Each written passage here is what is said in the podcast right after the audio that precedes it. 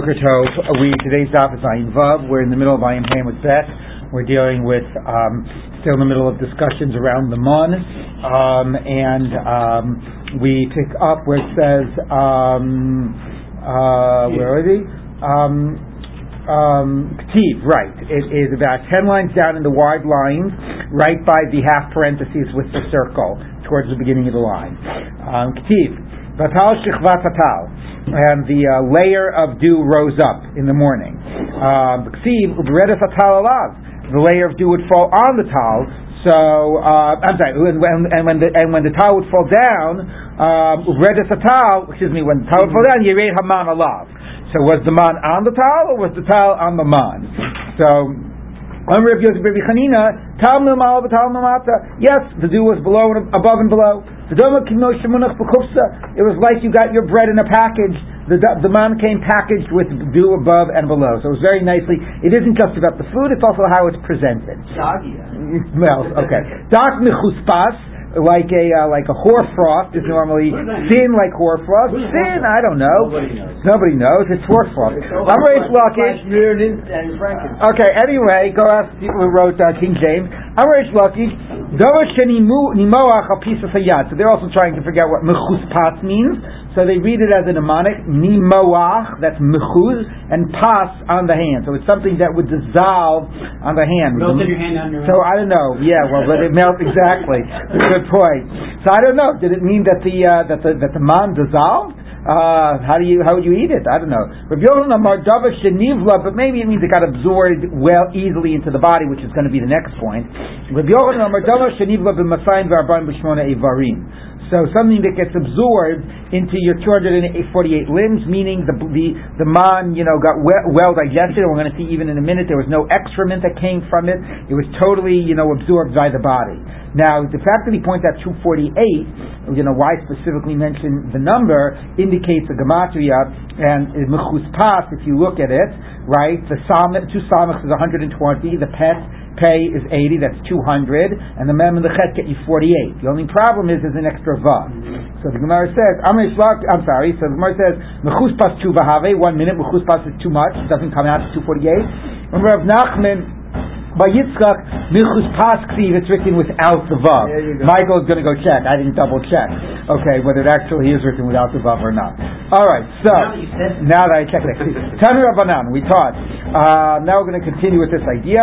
Uh, uh, Lechem Eight Abirim, Echol Ish, this is a part, a part, part in Tehillim that is talking about the man, and it says the bread of straw of the strong ones, the f- food of a man. Wonder bread. The wonder bread. Lechem shemalachei yasharis ochli moso. Dear Rabbi Akiva. So what is Abirim, the strong ones? It means the angels. That's what Rabbi Akiva says. When they told Rabbi Ishmael what Rabbi Akiva was saying, Amalhan, he said to the students, Suv Akiva, go say to Akiva, Akiva, Taita, Akiva, you made a mistake. The angels eat bread? Even Moshe Rabbeinu didn't eat bread when he was up, and certainly not up on Har Sinai, and certainly not the angels. Ella mani mekayim abirim. So what does it mean? The strong ones. It's like we said before, it gets absorbed into the 248 limbs. Now, actually, uh, abirim is pretty close, and avarim is pretty close to 248 right, right there. It's 253, so I don't know. You're off by five. I don't think you're allowed that in gematria, but it's interesting that even that is pretty close in the number. Okay. So Elamani What does Rabbi Akiva mean really? Means, it like means angels. I don't know. I'm, I'm wondering if I haven't fig- I haven't worked it out, but I'm wondering if this tied into the classic Rabbi Yishmael, Rabbi Akiva, where you know Rabbi Yishmael is deeper Torah Hashem and Adam, and Rabbi Akiva every single letter, you know every single kutzos Yeah. yeah. yud is Yeah. significant. So somehow he's trying to bridge more heaven and earth, Rabbi Akiva. So the eating of the man could be like eating of angels. I don't know what he means eating of angels, but trying to trying to bridge more, you know, what God has given us to actual, you know, to Like being God that much closer, that much closer to the heavenly experience. dimension to it. Correct. You know, then uh, the angels, you know, get their sustenance from. Right. So uh, so that's a good point too. That you know, spiritually sustaining and not just physically sustaining. I mean, know, Adam Malcolm explains in this whole thing. You don't want to explain for a second. It's really very interesting. He says that, uh, you know, the, he says there's two dimensions here. There's lechem, but mina shemayim, right? So there's the, the physical aspect, and then there's the, there's the spiritual aspect. And when he says that uh, like Amar Bev Amar eat, then the very of Omer, but no, Marber Amit is the spiritual dimension. There are those that have gained a greater spiritual Uh-huh. dimension. And those that gained, uh, and, but um, It's the physical, it's all the all same. the same for everybody. He, Okay. he goes through it. Very nice. All right, I'm not sure I buy that as a shot, but it's a very nice point, and I do think you're right to say that that is part of what Rabbi Akiva is saying here, is that there's a sense of spiritual sustenance, and I think that's a powerful metaphor, meaning as opposed to what we were talking about before, that like because of the man you depend on God, and therefore it leads to you know leads to a greater recognition. To think about it in almost more you know you know more. Um, physical terms or more concrete terms as a sense of spiritual sustenance. So I think that's a very powerful point, and I do think that that ties into Rabbi Akiva. So thank you for that. Um, okay. So the Gemara says, uh, Elamani Mikayim, if the man got absorbed and there was no waste product of the man, what do you do with the fact that the Torah seems to recognize that there was waste po- product? You have to have for yourself a, a, a, a like a, a peg, something to dig, a shovel, to go and dig an outhouse when you and leave the camping when you have to defecate. So how do you? Where, where did that come from? So dvarim shetigei umas ha'olam mochim or something. Ah, that wasn't from the mon. That was from stuff they bought from when they, you know, stopped in villages or whatever in oases, and they bought things from the uh, from the non-Jews. Of course, why do they have to buy other food if they had man? Well, we already learned before. The man might have tasted like anything, but it didn't look like anything. It didn't feel like anything. And they still wanted other types nice of things. spread. They wanted Right. They complained about them. Then they complained about the man. It's the same thing, day after day. Exactly. Okay, Rebbe Eliezer ben Prata Omer. After I'm shaking Rama Olam Mochim Lehem, man mafigan. You know what? The man was so magical that even the things that they brought from the other nations, the man would sort of abate their, uh, you know, um, their, uh, their their waste element, and the man would. So the man would would be a corrective, and therefore there would still be no waste that would come from those things. What does it mean to have a shovel?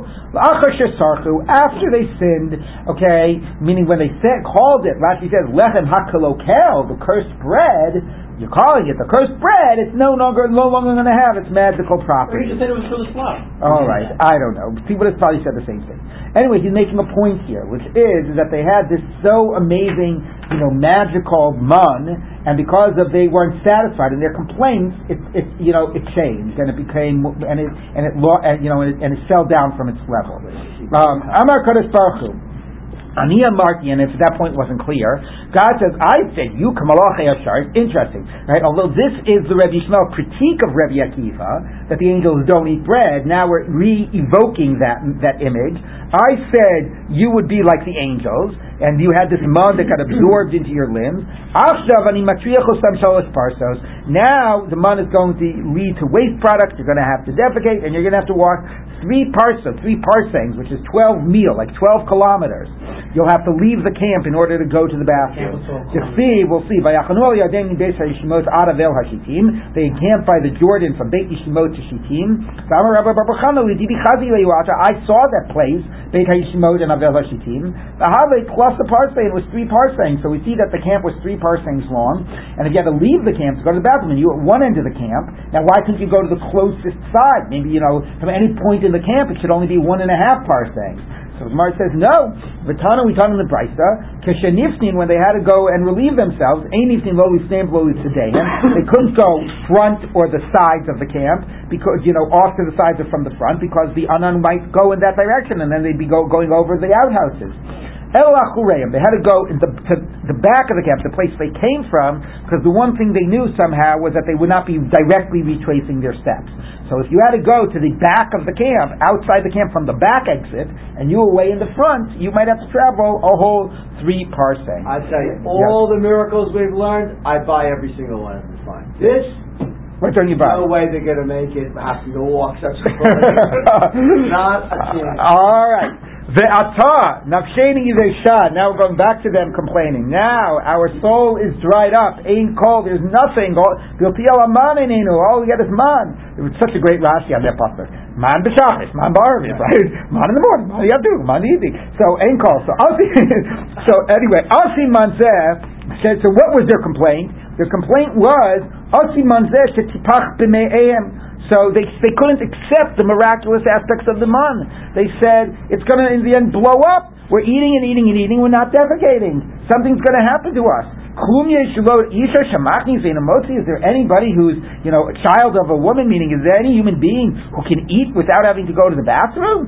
So therefore, you know, maybe that's a sense of like dried up. It's dry, shriveling us up inside. Anyway, they were so they reacted. It wasn't just they you know they complained. They couldn't even accept its miraculous qualities.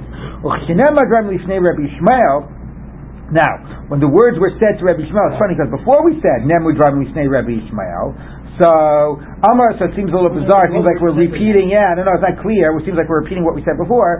Amar lahem altikli abirim ela evarim. Davar shenim le'b'mahem v'arba shmonim evarim. Elamani Mekan Biatei V'Chati Elez. Necha B'Dvarim Shebarim Lahem, this is another version. Basically, it's repeating his response, but now going back, what does it mean that they had to go to the bathroom? So before we said Umas Olam, now it's saying B'Dvarim Shebarim Lahem means Dina Tayyam things that came from overseas, which is bizarre. Overseas? I, I don't get it. Right. In Florida, that's blueberries from Right. Davar acher. Okay. Anyway, anyway, fine. That's one explanation. A type of a spiritual existence, even according to Rabbi Ishmael, and then they couldn't accept being at that level, or they just stam complained and they were never satisfied, and then they fell down from that level. Davar acher. Lechem abirim echol ish. There, Yoshua. So Ish is Yoshua. Shayarad lo, top of Ayin Vav Aleph. Shayarad lo man kineged kol Yisrael. He had an equal amount of man, equal to the entire Jewish people. Everybody. Well, uh, thank you, Michael. Anyway, Ksiv hacha Ish. It says here Ish. Ksiv hasam kach Yoshua binun Ish asher ruach to. So Rashi says, actually translates this very literally, and it means that everybody got one Omer, and in front of Yoshua's door, and what he brought into his house was, you know, two million Omers. I don't exactly know how he fit it all in and what he did with all of it, but that's what he says. He got an equivalent amount. Now, obviously, it's supposed to be indicating that, you know, like the, the, the leader is Kineged Kol Hador, and on him is the responsibility, and he represents the entire generation. Um, seems to be the point here, although interesting, focusing on Yehoshua, who is yet to take the, the mantle of leadership. Okay, um, so the Gemara says the Ema Moshe. How about Moshe? That would at least uh, make more sense. Um, uh, Ish Moshe Nav Me'ot. So Ish Moshe. Ish Me'Veha'ish. Okay, it's not the exact same word. Fine. So again, I don't know exactly what to do with that point about Yoshua. The students asked Rabbi, Rabbi Shimon Ben Yochai. Um, um, as Yochai. Why do they have to go out every single day? Wouldn't it have been a lot easier once a year? Then you take it in and you store it up. Of course, be, uh, that's the point of the pasuk. But okay, which is you know that every day you depend on God. Let's see what his answer is. Let me give you an uh, you know an analogy. Um,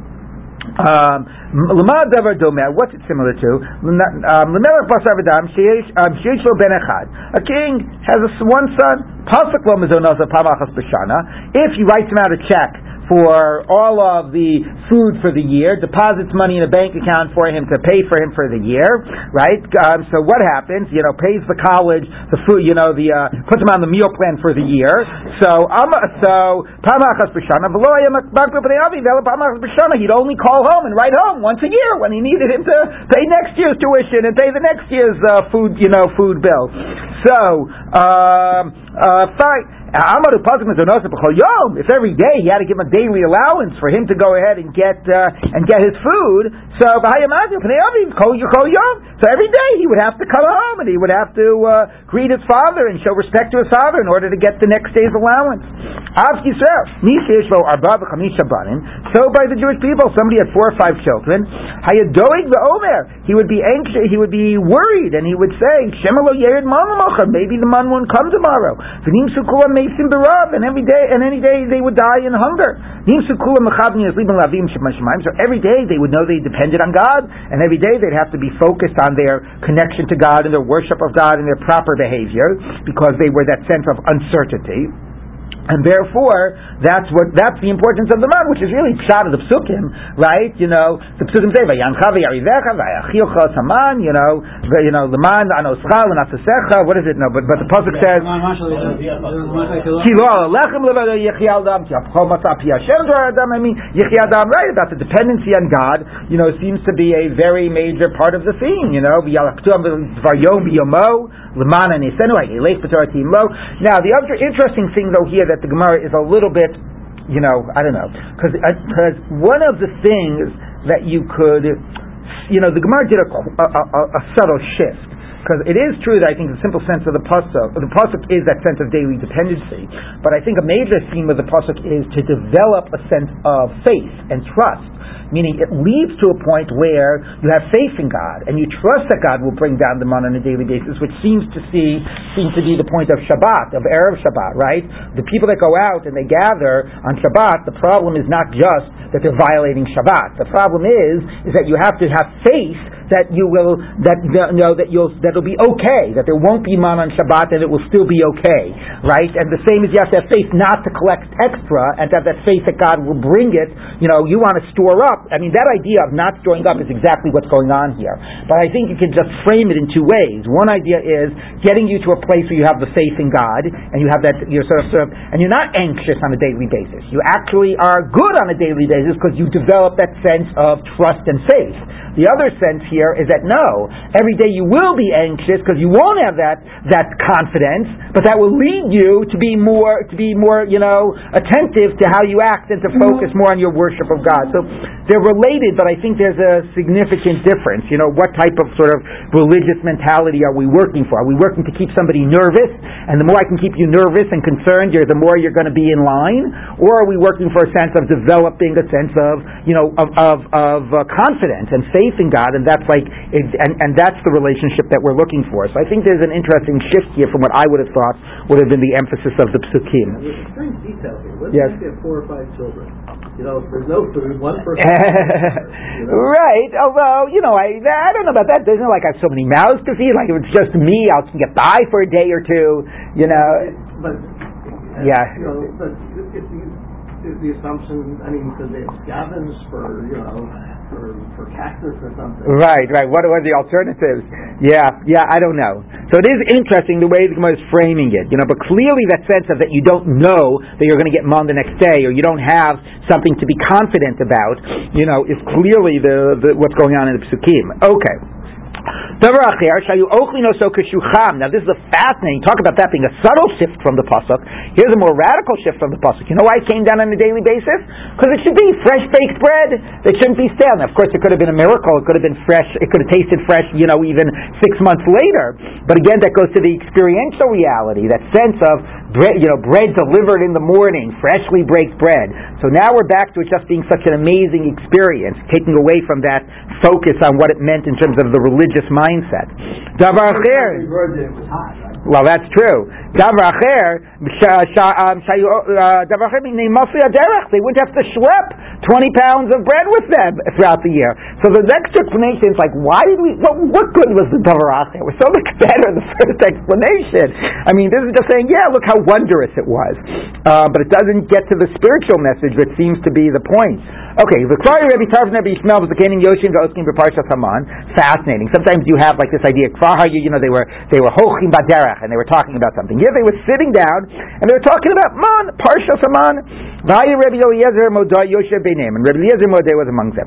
Nina Rebbe Eliezer Modai Zamas. Rebbe Eliezer Modai spoke up and said, Man, Sheyardam Yisrael Hayagavoah Shishim Amah. Again, we're back to like wonder stories. Like the, you know, pearls would come down with it, diamonds. Now we're saying it was 60 amas tall. It fell down so much that it was like, you know, 900 feet tall. Anala Rebbe Tarfon, so Rebbe Tarfon said, Modoi, ad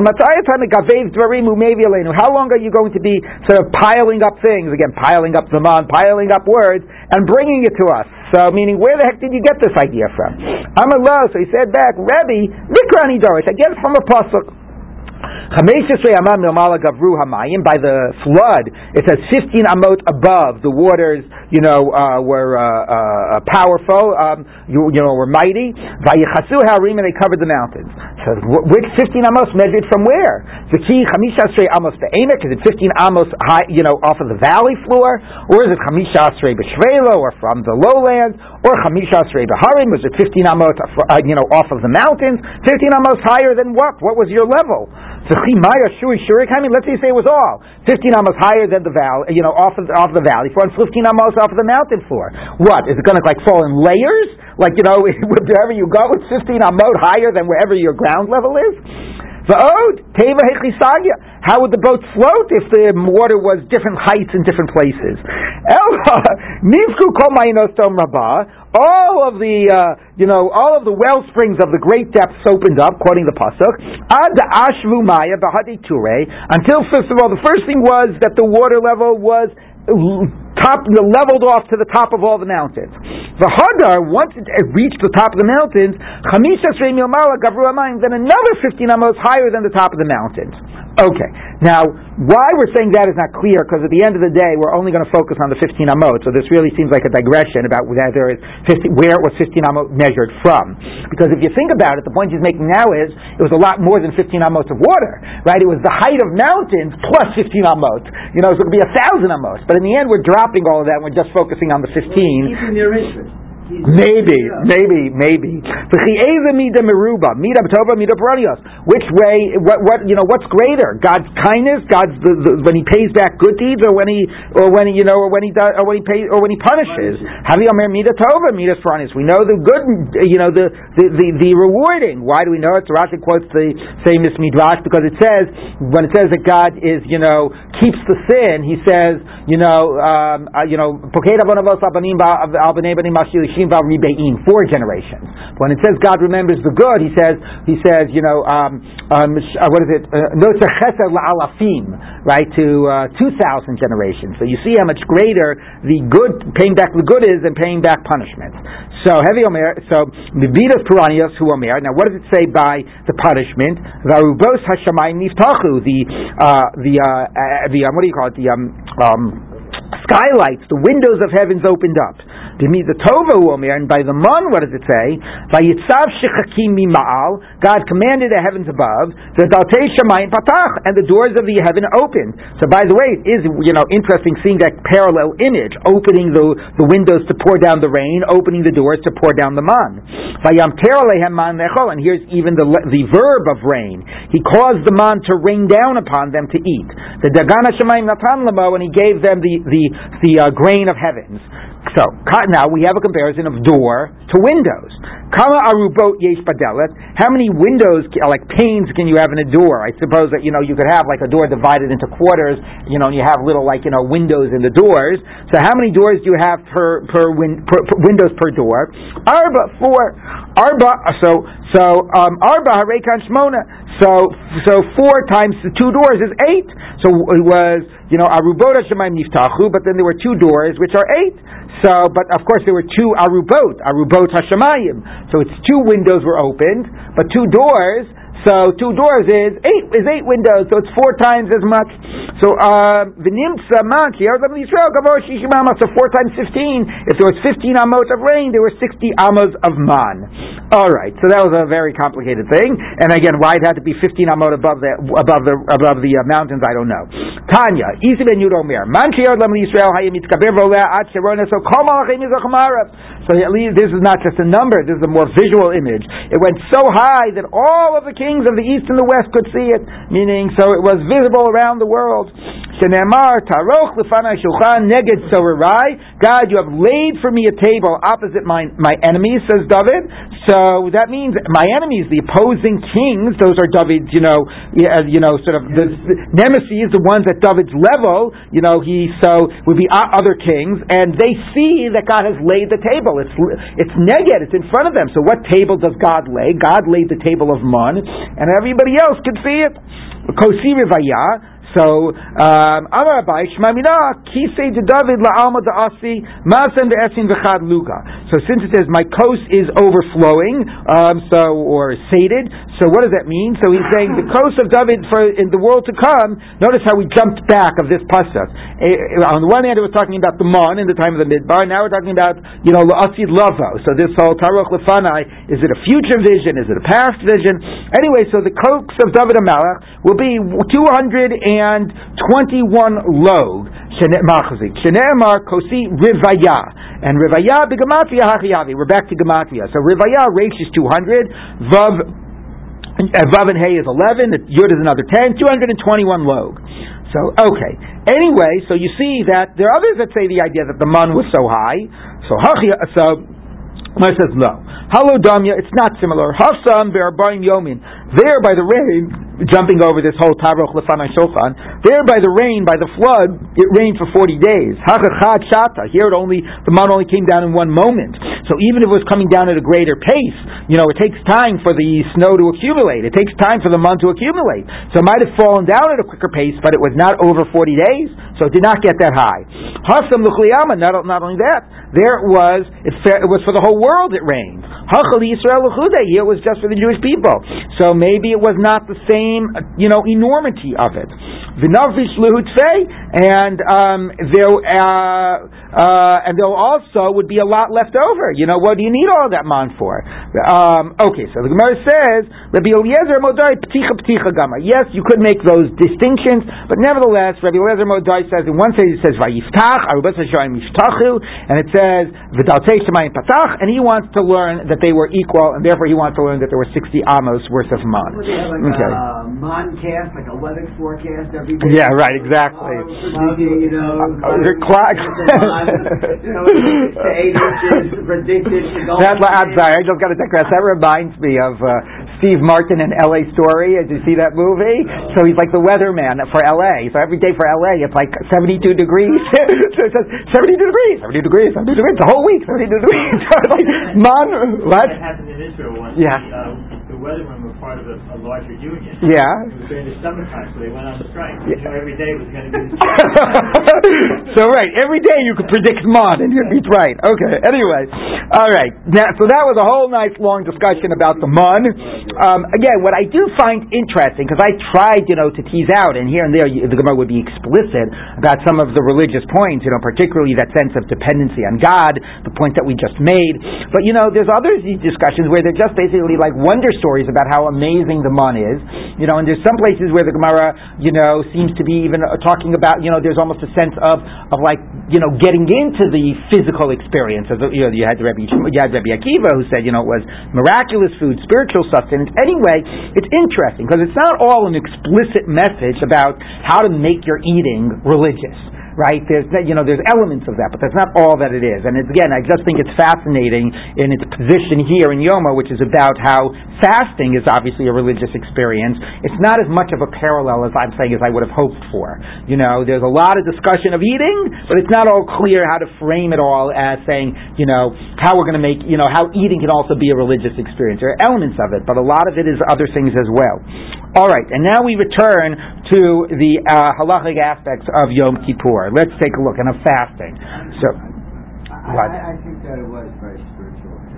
It was, but I'm just saying not all parts of that discussion, it's about right? All the things that go into what make a person feel satiated inside. All those aesthetic and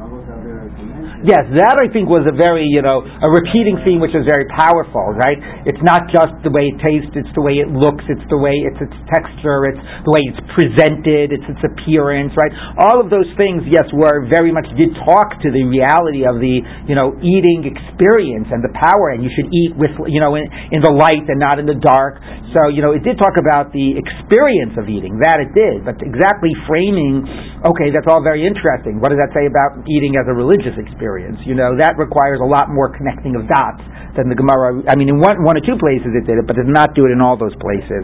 Um, you know, and even if you think about the story, oh, well, with the man would come perfume, with the man would come pearls and diamonds. You know, there was parts of it were just like wonder stories, which was like, okay, and what's other than saying how amazing it was and how we're not at that madrega, you know, what's the sort of point of that? I mean, the point is to say, look at how amazing it was when you were connected to God and you had all of this, you know, directly provided for you. All right, hani chamisha inuyim kineged me. So now, what can you not do in Yom Kippur? You can't eat or drink. That's two. You also can't what? Anoint yourself, bathe sex, and shoes. So that's four more. So it's interesting, though, the Gemara starts by calling it five. Okay? So it knows that there's a number five that it's going to get to. Where do you get these five inuyim? So Arav Chizda, can get It says five times you should tanu, you should afflict yourselves. Vasur, Ach Besur, Shabbos, Shabbason, Shabbos, Shabbason, Vaisalachem. So basically, the various places in Pinchas and Emor and in Achrei Mos, where it speaks about Yom Kippur, if you go and count it up, you will see that it mentions five times you should afflict yourself. Actually, Tosfos points out, ironically, well, I'll just get another line. So the Gemara says, Hani chamishin havi vanan What do you mean? The Mishnah lists six, eating and drinking plus four more.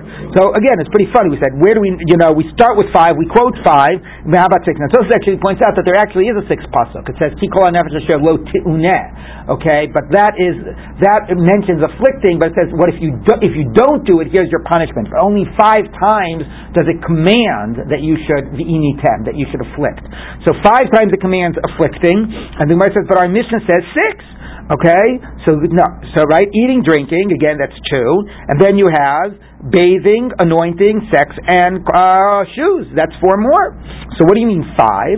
So no, food and eat, eating and drinking count as one. Drinking is like eating, meaning it's more like consumption, various forms of consumption. Now, not totally, because you'll remember the Mishnah said that eating and drinking don't combine. They have different quantities, and if you eat and drink, uh, you know, you know, um, um, um, you know, uh, if you eat the quantity minus epsilon and drink the quantity minus epsilon, you still haven't transgressed. They they, they don't combine. Nevertheless, in this counting of, of, of, of five or six, we count them as one thing, as consumption. How do you know drinking is included in the concept of eating, of consuming? You should eat before Hashem your God the maser of your grain, of your wine, and of your oil. Okay, so tirosh, now oil you could say is eating because you dip stuff in oil. But wine, tirosh chamrahu. Tirosh is wine. The karilei v'achalton, it says eat it. So you see you can use the word eating to refer to drinking. Mimai, how do you know that? Anigron. Maybe they ate the wine through anigron, which is some type of a food that was steeped in wine, like some type of a boiled vegetables that was steeped with wine. So you're, it's part of the food. It's a sauce of a food, and it's an act of eating. The Amar Rabba Bar Shmuel, anigron maya de silka.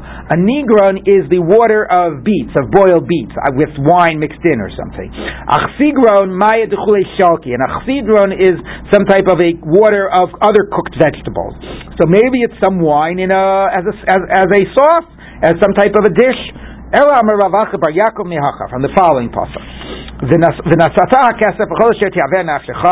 the money of Meiser Sheni. You should apply the money with all that your soul desires. You know, uh, uh, cattle and sheep and wine and and and and uh, mead. Uh, shtiyahu. So wine you've already got around. You say wine could be a type of uh, of dip, but shechar, but that's a drink. You know, it's beer, it's mead. It says because the end of the pasuk is, you know, what's the pasuk?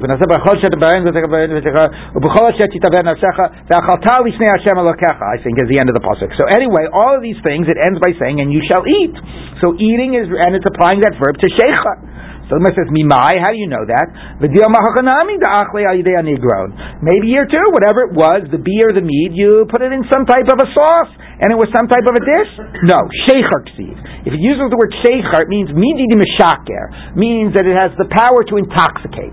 And you don't get uh, drunk by eating some type of thing that has a little alcohol mixed up. I mean, of course, it does, you know, it does, shouldn't really matter if you drink, if you eat enough of it, you know, depending on how much alcohol is in your food. But understand that drunk is something that you're going to be imbibing and, you know, drinking in serious quantities. That's going to lead to you getting drunk. So if it says sheichar, it must mean in its liquid form. So the Gemara says one minute. Maybe it is a type of a uh, these uh, um, uh, pressed dates of ki'ilit that somehow had the uh, power to intoxicate. Titania we the brighter. Achot vela ki'ilit vash. If you ate this uh, these uh, dates of ki'ilit or you, you drank honey to chalav or milk and milk to nichnas lemikdash and you were entering into the base mitzvah chayav, or some say lokeh. You you uh, transgress for entering in drunk. The understanding was that these things would make you drunk, and they were included in when it says yain v'sheichar al taste. Don't drink wine and sheichar. That sheichar would be anything that made you intoxicated. So maybe sheichar is not limited to a uh, type of a beer or mead that makes you drunk. Maybe there are foods that make you drunk, and maybe it's still it's that's why it's called achila, and it's and it's and it's and achila does the, that verb does not apply to uh, drinks. Ella fine. Yoli shecha shecha nazir. I'll tell you how we know shecha in that verse where it says don't eat means means real uh, beer or mead because that's what it means by nazir. Malhal an yayin, afkan yayin. because there by the Nazir, right? It says, uh, it says, right? Uh, sh- uh, what did it say? Uh, um, Yayin v'sheichar. No. Kol mishrat anavim lo yisteh. The anavim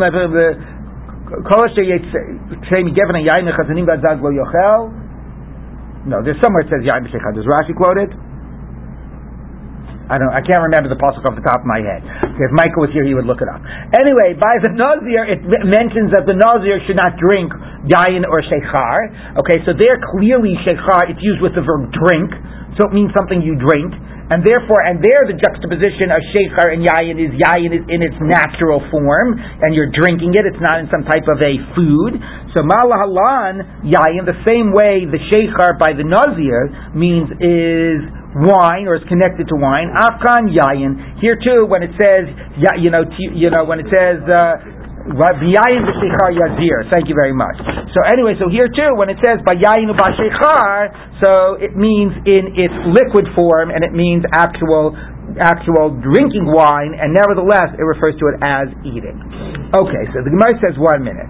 The Timrosh Chamru, you really mean to tell me Tirosh means wine? Because again, we now are assuming that the verse that says, right, what was the verse? Masar digan that tirosh means wine, and as we've now asserted, it means wine in its sort of liquid form, you know, as a drink. But is this really true? Your assumption that tirosh means wine?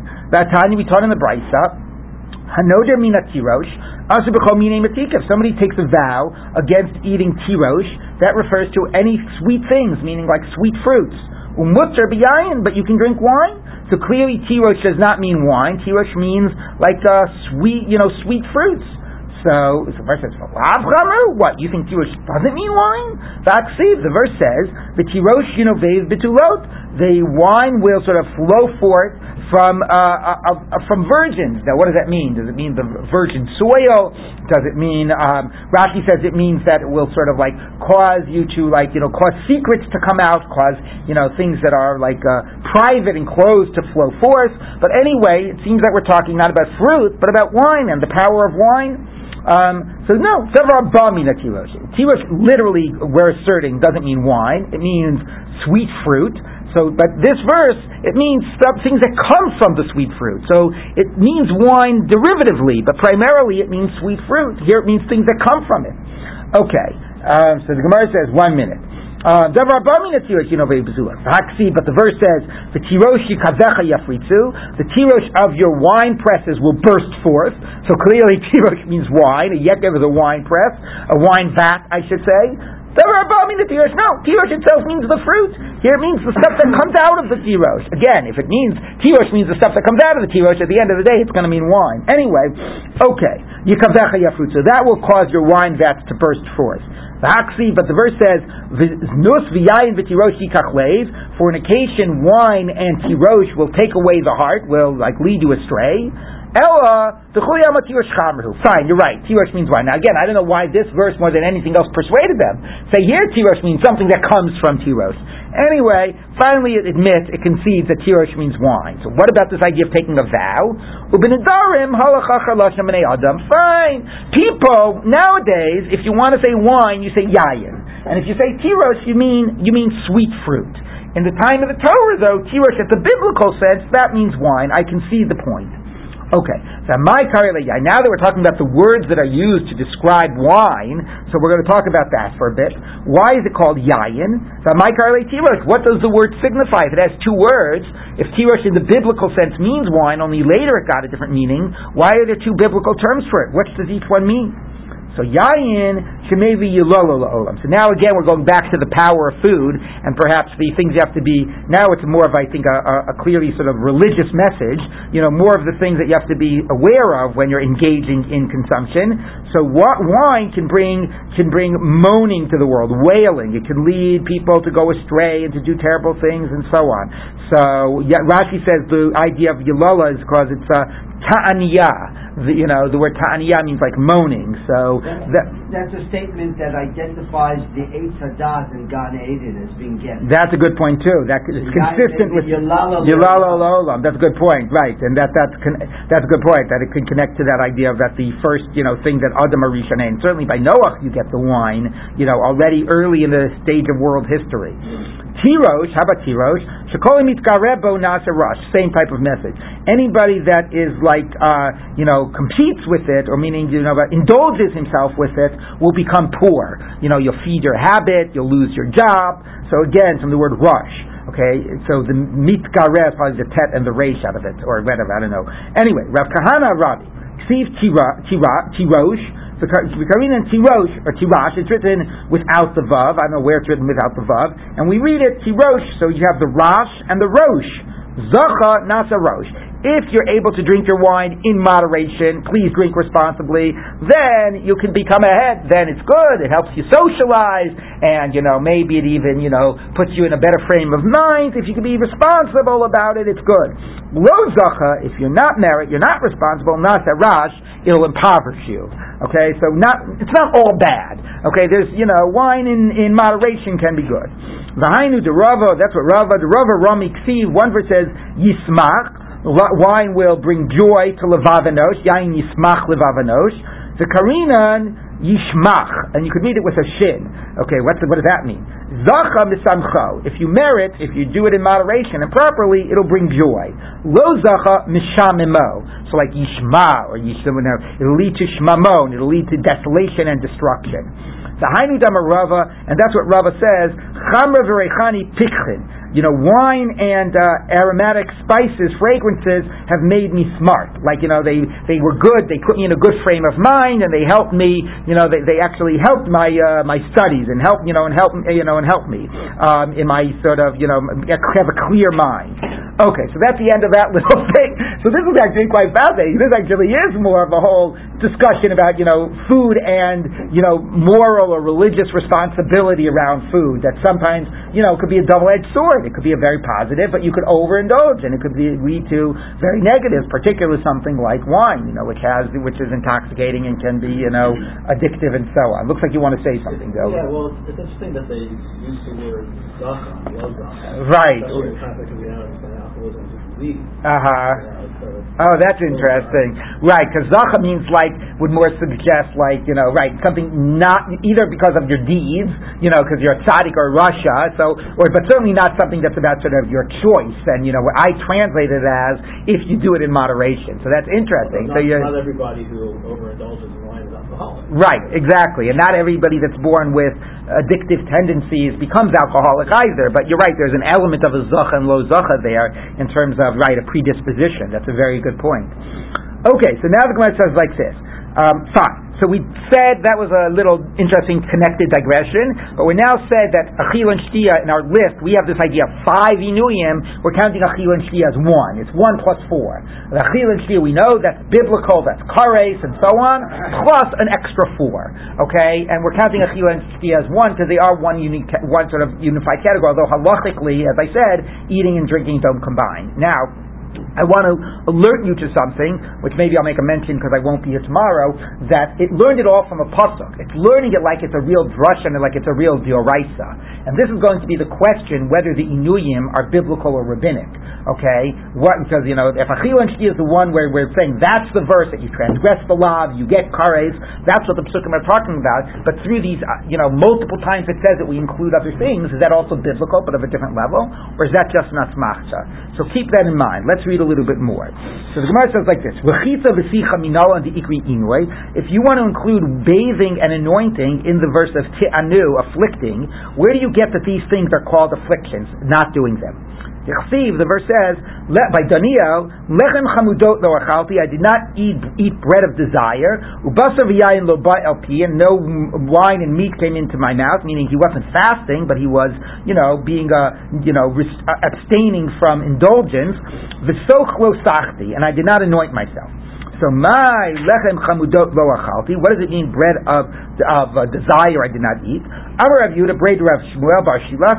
Afilu nahama dechiti dachyaisa. Even bread of like clean wheat, of you know of like fine wheat. Lo achal. I didn't eat. Meaning not only like I didn't eat stuff like with butter and you know made up and all you know things. Even just like clean white bread, I didn't eat. I was very very much on a subsistence diet. Okay, fine, that was a digression. Now, how do you know that this fact that he withheld himself from these things is described as inoy and including the anointing? Tichsiv, because the verse says, Vayomer Elai, Al Tira Daniel, and said to me, Do not fear Daniel. From the day that you have given your heart to understand and to lihit anot, to fast or to afflict yourself before your God, nishma'u devarecha, your words have been heard. Vani bati bivarech, and I came, you know, as a result of your words. This was the, you know, the vision that happened to, that occurred to Daniel afterwards. So he describes what happened as lihit anot, okay? Now maybe the lihit anot was because he didn't eat the bread or the, uh, or have the meat and the wine, but presumably no, that's not enough for Enoy. For Enoy regarding food, you have to completely abstain. So the hitanot is referring to either the totality of it, which part of it is the not anointing, or maybe even specifically to the anointing, and that's how we know that abstaining from anointing is a type of enoy. By the way, I think it's hard for us to always understand what's this big deal with anointing. I mean, who, you know, who like, you know, but first of all, we do have all of these things, you know, all these lotions that we put on, which is essentially our modern version. That was the point of keeping, you know, the mo- moisture and keeping their system moisturized. Um, so that's number one, and number two is, I think I read, but I might be misremembering. You know, if you have uh, because I don't know if this because I think they did a lot of oil stuff in Roman times as well. And that's the way they use, they, instead of soap, they would put oil and then they would scrape it off. Ah, It was an implement. If you go into the Mirchatza'ot that archaeologists have Okay. reconstructed, they actually have found these implements. They would put oil, hot oil on their Uh-huh. body, and that would Like loosen up the dirt. all the dirt, and uh, scrape it off. Somebody scrape Right. So thank you. Right. I think that's the sikha. So that that so thank you. It is also just straight for moisturizing purposes, but yes, it is very much connected to cleansing and Like rechitza using and right. Use, right. Okay. Uh, in some places, that's certainly true. Yeah. In California, they give you a free bottle of wine in the room. So water, you pay five. there you go. Sicha, that's anointing. Lechitza minalan, how about bathing? Amar Rav Zutra Braid Rav Tuvia Amakra, the verse says, Vatavo kimayim b'kirbo kishemen ba'atzmotav. And it came like water into his, you know, into, in, you know, into, in, inside of him, and like oil in his bones.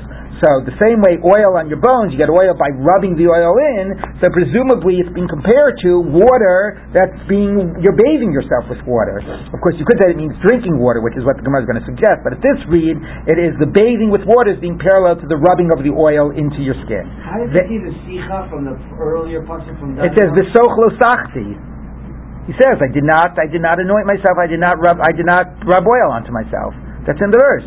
Lechem chamujos lo achalti, basar v'yan lo bal pi v'sochlo sachti. Ah, I missed that. Okay.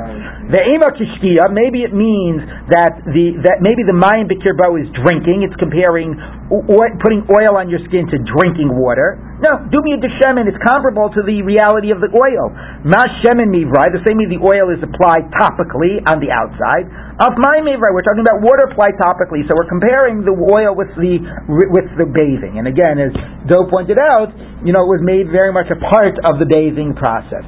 Well, one minute. We have a Tana who learns the verse the other way, that learns that the Mayim Bikirbo refers to drinking. And the point of the verse is to tell you an opposite teaching, or not an opposite, but a different teaching. As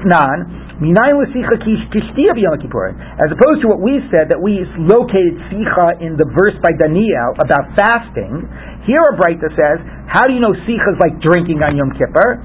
Okay, Af al pi shein raya l'davar zeichel davar. Although there's no proof, there's a hint. It's like water inside of you and and oil in your bones. So as a, rather than telling you that water bathing is like is like rubbing oil in, it says the opposite. Rubbing oil in your skin is like drinking, and it's comparing oil to drinking. So the same way you can't drink, you can't rub oil in your skin, and that's the source. So that's another source for sicha, but now we don't know how you know rechitza. Elam Ravashi rechitza migufet akrosh shmiale. You can infer it from the verse. Tichsiv v'sochlo sachti, and I did not anoint myself, meaning the double language. He doesn't just say velo sachti. The double language includes things that are all part of that whole process. So as again, we just said, the oil rubbing it in is part of the bathing and cleansing process, and the double language includes bathing. Now, I, I'm going to stop here uh, uh, and say two things before we finish, because I want to use the extra one minute, two minutes to say something, which is, number one, so saying that anointing is like drinking, again, makes the anointing much more serious. It's not just an additional inoy, it's a quasi-drinking. It's a way of getting liquids into your body, atopically you're drinking it, which put a lot of weight on the problem of the oil, maybe even more than the other inuyim. It certainly could suggest the idea that this is doraita, included in the Shi and so on. So this is a major debate of the Rishonim. Some Rishonim say yes, it's still right. Not so much because of Sicha Kishtia. There's a whole discussion when do we say Sicha Kishtia. I mean, normally, if you're like you're not allowed to, you know, drink a, a Nazir can't drink wine. If he rubs wine on his skin, he hasn't transgressed. You know, you're not allowed to drink, uh, I don't know, chaylev. If you rub chaylev on your skin, you haven't transgressed. Basically, we don't say sicha kishtia. We only say sicha kishtia when there's a problem of deriving benefit, or there's a problem of inoy, of trying to afflict yourself. Then we have broader definitions. So number one is sicha kishtia is a much more limited category. Don't think anytime you can't drink, it means you can't put put it atopically. It's really limited to cases about hana and cases about affliction. Number one. But number two is given all this discussion, sicha, tishtia, the verse, and inoy, inoy, inoy, mm-hmm. is it doraisa or is it not, is a major debate of Rishonim. Some say it is. Gemara sounds taking it seriously. Others say no. The very fact that we could say, for example, a king could wash his face, a kala could wash her face. If you've got some scabs on, you could put oil on, whatever. That we give allowances shows that it's all rabbinic. Others respond back and say, no, no, no. The, you know, maybe the Torah gave a lot of latitude to the rabbis to define the parameters, but at the end of the day, because Tianu is a very abstract word, so the rabbis could define the parameters, but at the end of the day, whatever parameters the rabbis define, that is included, that's part of a biblical fulfillment of or mandate of this idea of Inoy. So there is this very fascinating debate, which we're beginning to see, you know, where the idea could come that it's still right. So I'll read you one line in a, the next Tosfos on Ein Zayin Aleph which I'm allowed to read because it, it's, it's on the previous daf. If you see Minayin Lusicha Kish Kishtia. So if you look in the middle of that Tosfos, he says, um, yeah, it's the line starts with Ochel Tevel de Bemisa. Like you see where the line has a Gimel Amud Bet and a half of a, a half of a, half of a parentheses there in this Tosfos Nan, about 15 lines down. The line begins with like a Gimel Amud Bet, right? So go two lines below, three lines, two uh, three lines below that. He says Upirsh Rabbeinu Tam the Kol Inuyim the Yom Kippurim. The line starting with the word Yom Kippurim. All the Inuyim less no Elamid Rabbanan. They're just rabbinic. The cry asmachta be'alma, and the, the verse is an asmachta. Levar mi'achila v'shtiya, obviously, except for eating and drinking. How do you know it? Tamar lekaman, v'im hayam meluchlach betidu b'tzawa, if you were dirty with like, you know, dung or whatever, rochetz v'nechoshek, you're allowed to clean it off. You had scabs in your head, get it off with some oil. So how could we allow it if it was biblical? So therefore he says it must be it's all rabbinic. This is one approach. The other approach, as I said, says no, it's biblical, but the rabbis have some latitude to, to define what are its parameters. By the way, and this is the last thing point I'll make, regarding this issue, you don't even have to say it's an exception you could say the type, and this is an important question to be thinking of as we continue. The, it's not that rechitza is absolutely forbidden. It's rechitza that is a that is categorized as a type of a pleasurable rechitza. Sicha that is seen as pleasurable. If you're doing a rechitza to get away dirt, or you're doing a sicha to get away something like for for more you know you, know for medicinal purposes or to remove some something that's not that's not tanug, that's not pleasure, right? That's, a, that, that's doing some other purpose. So there is a way to explain some of this that it is biblical, and even without saying the rabbis are allowed to make exceptions within the parameters of the biblical, it's more definitional. What type of rechitza is forbidden? What type of sicha is forbidden? Maybe only a rechitza and a sicha that brings pleasure, not a rechitza and a sicha that gets rid of dirt or that gets rid of some irritant. Okay, so, so that is a very important question to be thinking about when we deal with the exceptions. About a, do we frame it as an exception or definitional, and b, this question of biblical or rabbinic. So are you talking about the relevance of